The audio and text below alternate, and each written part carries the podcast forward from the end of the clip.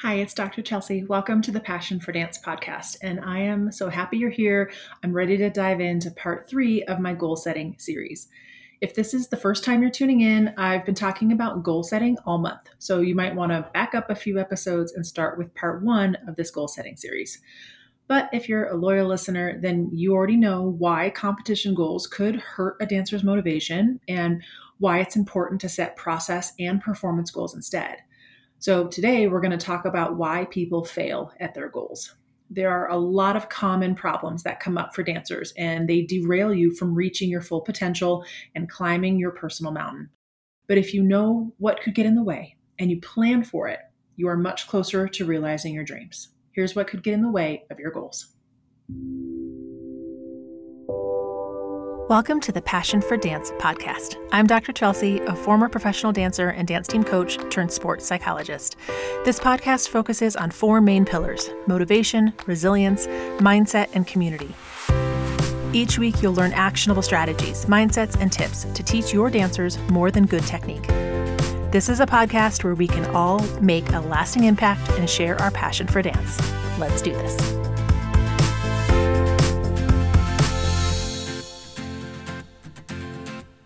When I work with dancers and coaches on their goals, there are eight common problems that I see. And by sharing these with you today, I hope you'll be able to recognize what is most likely to be your own roadblock so you can plan for it ahead of time. Number one is setting too many goals too soon.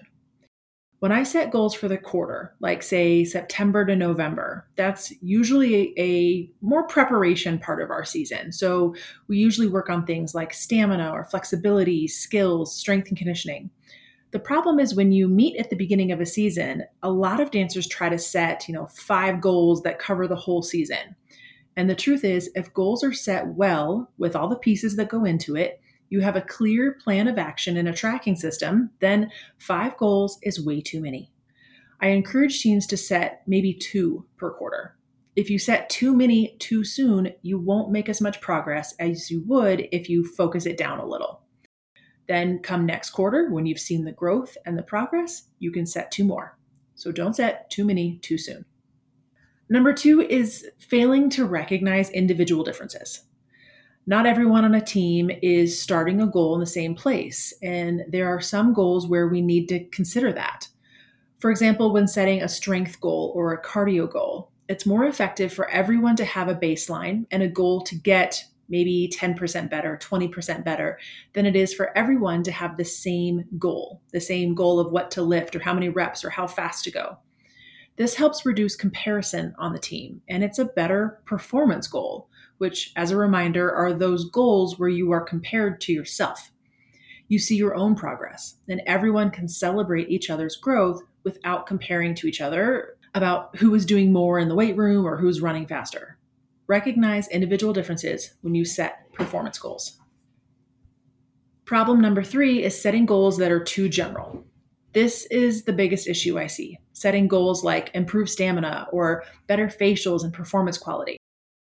Okay, that's a good place to start, but you are set up for failure. Your goal has to include how for it to work.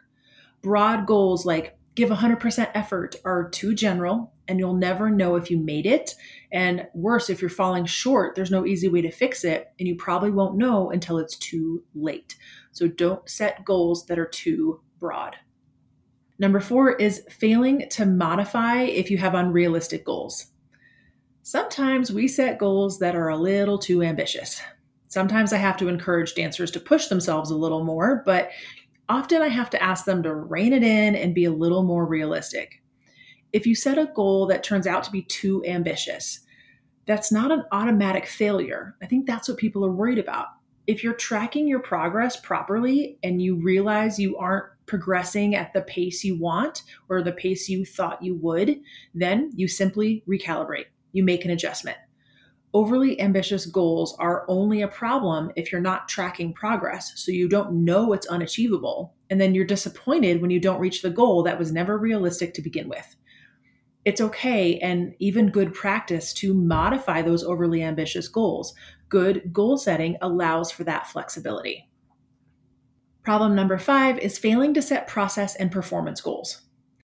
Okay, this was a big topic of the last two episodes, so I won't belabor it here. But a common problem is when dancers only set competition goals.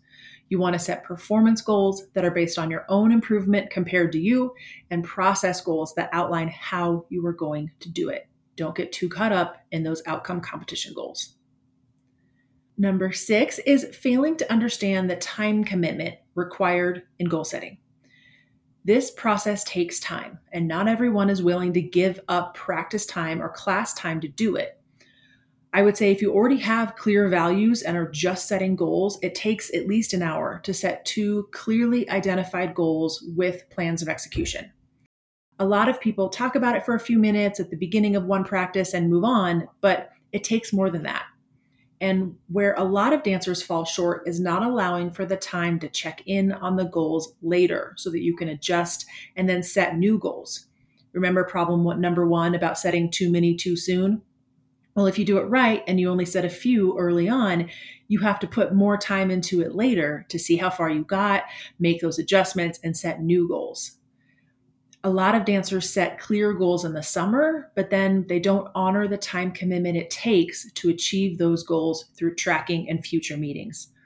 It takes time. You're going to have to stop dancing for a little bit and really talk about this. But then the time you are actually in class or in practice is more focused. So you actually make more progress in the long run than you would without taking the time to do this. Problem number seven is setting only technique related goals. When I talk about process and performance goals with dancers, many of them go straight to goals that are all based on technique and achieving a new skill for their solo or a team turn section or a hip hop trick. And those can be helpful, they're good, but it's not the whole picture. So don't forget about goals that measure your progress in other areas, like strength and conditioning, or goals about team connection and bonding, or mental skills goals like reflection and increased concentration and focus balancing the types of goals helps you become a more well rounded dancer mentally and physically. And you'll see progress with different types of goals at different rates, which improves motivation and helps you stay on track, reducing burnout and all the other good things that come with good goal setting. And finally, the common problem number eight is failing to create a supportive atmosphere. If you spend the time to set clear goals, but then you don't have an encouraging and positive environment, you won't see the growth. You can't have a studio that sets clear goals but then focuses on punishment for not achieving them or ranks dancers against each other. Use the positive coaching tools in your toolbox and remind dancers to encourage each other's growth, support each other on the hard days, and focus on progress over perfection. Okay, so those are the big challenges I see for most dancers. Take a second to pause, reflect, notice what might be getting in your way or what has held you back in the past. Do you usually set too many goals? Do you forget to check in on them? Or do you only set competition goals? Pick one thing to focus on and make that change in your goals right away. So, before I leave, I want to summarize all of this in the positive phrasing, right? So, think about these are the eight things that you should do to improve your goal setting. Set two goals at a time over shorter periods of time. Achieve those, then set more. Number two, recognize individual differences. Number three, set specific goals. Four, modify the goals as you go. Five, set process and performance goals. Six, make time for progress checks and goal evaluations throughout the year. Seven, set goals about different aspects of dance, including technique, social connection, and mental skills. And eight, ensure you have a positive and encouraging environment in pursuit of your goals. I hope understanding more about what could get in the way is valuable, and I hope it inspires you to try and set some clear goals for you and your dancers. Take all three of these episodes together and really jump into this with your dancers. I promise it'll make a difference. And of course, if you'd like help, I love working with school teams in studios to help them with this goal setting process. So if you'd like more information about a virtual goal setting workshop, you can go to chelseapierotti.com slash workshop. I'd love to work with you and customize this for your dancers. If you have any questions about goals, or maybe your team set some goals and you're not sure if they're the right kind, leave me a message. I will do my best to help You can leave a voice note for the show anytime at chelseapierotti.com slash message. You can scroll down, see that in the show notes wherever you're listening right now. Okay, that's it for today. Before I go, one last thing. I truly want to thank you for being here and listening and supporting the show. It means a lot to me, and I hope you keep sharing your passion for dance with the world.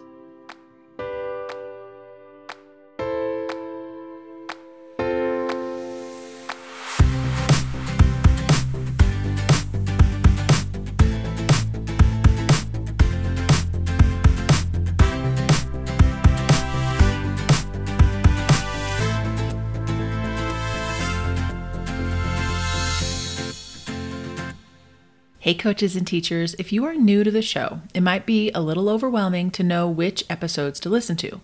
You can always go back to the beginning and binge listen, of course, but I also know we don't have a single spare minute in our days. So, to help you decide where to start, I have a short five question quiz that will tell you which episodes will help you with whatever is going on right now. It's kind of like a personality quiz, and after a few quick questions, you get a curated podcast list of the top five episodes that will help you most where you're at right now. Maybe you need some motivation or inspiration. Maybe your dancers need something to listen to for help, or maybe you're looking for a little boost of confidence.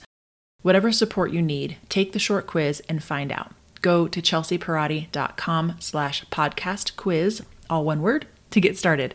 That's chelseapierotti.com slash podcast quiz. Click the link in the episode's show notes if that's helpful. And thank you for being here. I'm so happy to have you as a part of this community.